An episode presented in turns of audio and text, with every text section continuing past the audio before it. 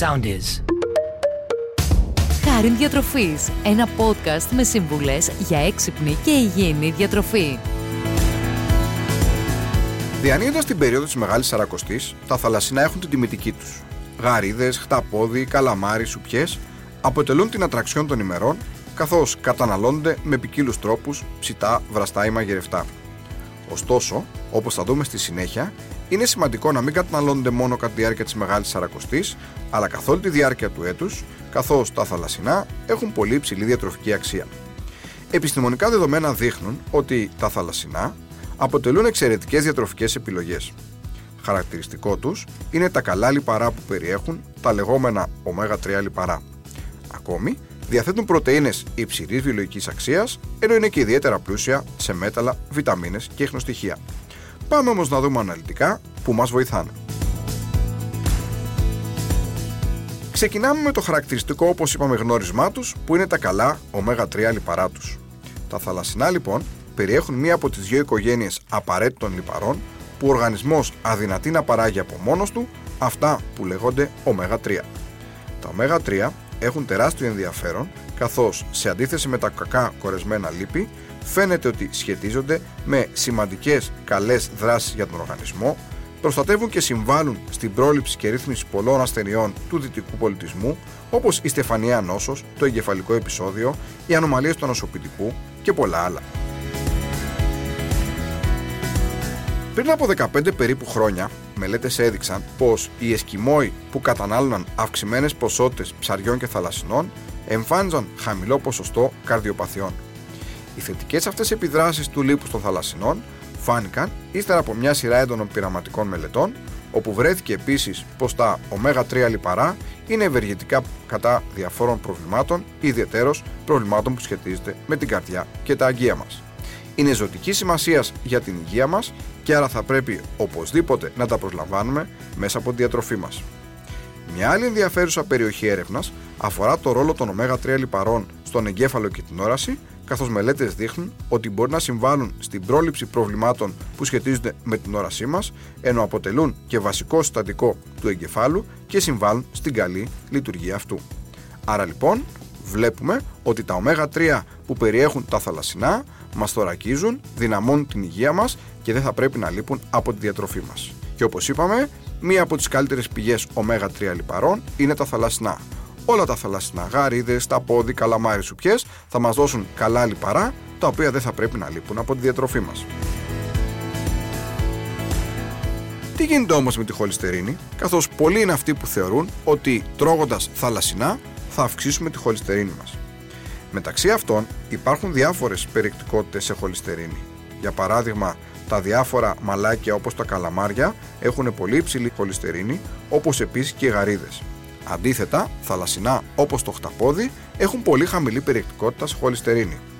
Αυτό όμως πρέπει να πούμε ότι τελικά η χολυστερίνη που παίρνουμε μέσα από τα διάφορα θαλασσινά είναι αρκετά παρεξηγημένη. Και αυτό καθώς ο συνδυασμός της με τα καλά λιπαρά τα οποία αναφέραμε προηγουμένως φαίνεται ότι δεν μειώνει τελικά τη χολυστερίνη του αίματος. Άρα λοιπόν, για αυτούς που φοβούνται, θα πούμε ότι σύμφωνα με τις τελευταίες μελέτες, τα θαλασσινά δεν κάνουν κακό στη χολυστερίνη. Αντίθετα, καταναλώνοντάς τα, ιδιαιτέρως θαλασσινά όπως το χταπόδι, μπορούμε να θωρακίσουμε ακόμη περισσότερο την καρδιά μας. Ένα άλλο πολύ σημαντικό συστατικό που θα πάρουμε τα θαλασσινά είναι η πρωτεΐνη.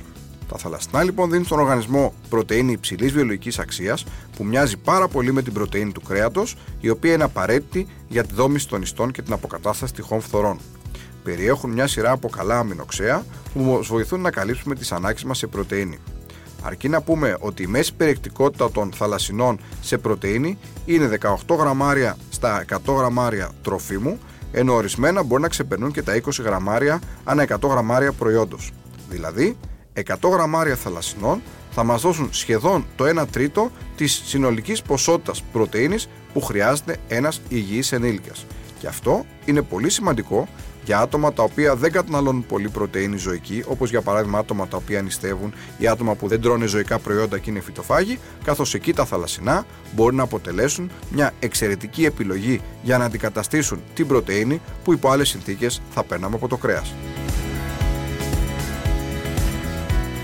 Ακόμη, όσον αφορά άλλα συστατικά, τα θαλασσινά, όπως για παράδειγμα η γαρίδα, είναι πολύ πλούσια σε ασβέστιο.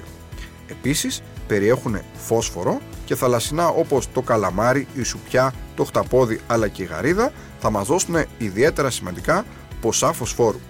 Τα δύο αυτά συστατικά είναι πολύ σημαντικά για τα οστά αλλά και τα δόντια μας.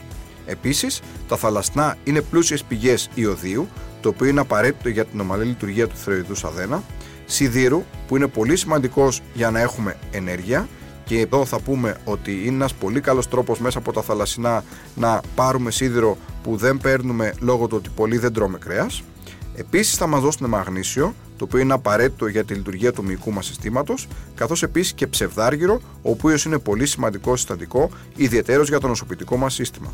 Εδώ για παράδειγμα θα πούμε ότι θαλασσινά όπως τα στρίδια αποτελούν ίσως τις καλύτερες πηγές ψευδαργύρου που υπάρχουν στη φύση. Ακόμη, άλλες βιταμίνες που θα πάρουμε από τα θαλασσινά είναι η βιταμίνη Α και η βιταμίνη Ε. Η βιταμίνη Α είναι πολύ σημαντική γιατί συμβάλλει στην καλή λειτουργία της όρασης, ενώ μια από τις πιο σημαντικές βιταμίνες που θα πάρουμε από τα θαλασσινά είναι και η βιταμίνη Β δώδεκα. Η βιταμίνη Β δώδεκα είναι πολύ σημαντική βιταμίνη γιατί σχετίζεται με την καλή λειτουργία του νευρικού συστήματος και υπό άλλες συνθήκες βρίσκουμε κυρίως σε ζωικά τρόφιμα. Άρα λοιπόν άτομα τα οποία κάνουν μια φυτοφαγική διατροφή ή νηστεύουν και δεν τρώνε ζωικά προϊόντα μπορεί να εμφανίσουν έλλειψη σε βιταμίνη Β δώδεκα και ένας πολύ καλός τρόπος για να την πάρουν είναι βάζοντας τα θαλασσινά μέσα στη διατροφή τους.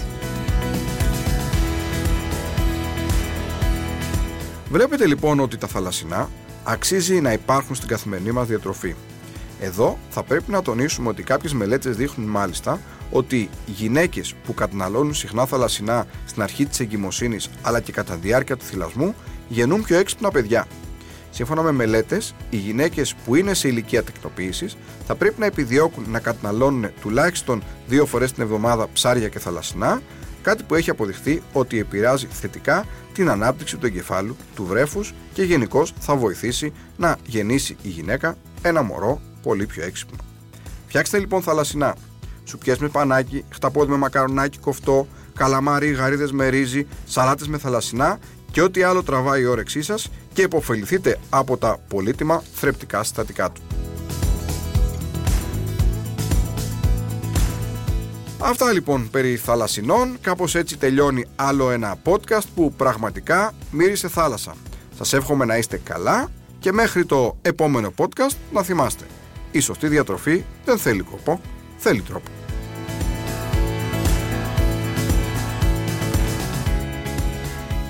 Ακολουθήστε μας στο Soundees, στο Spotify, στο Apple Podcasts και στο Google Podcasts.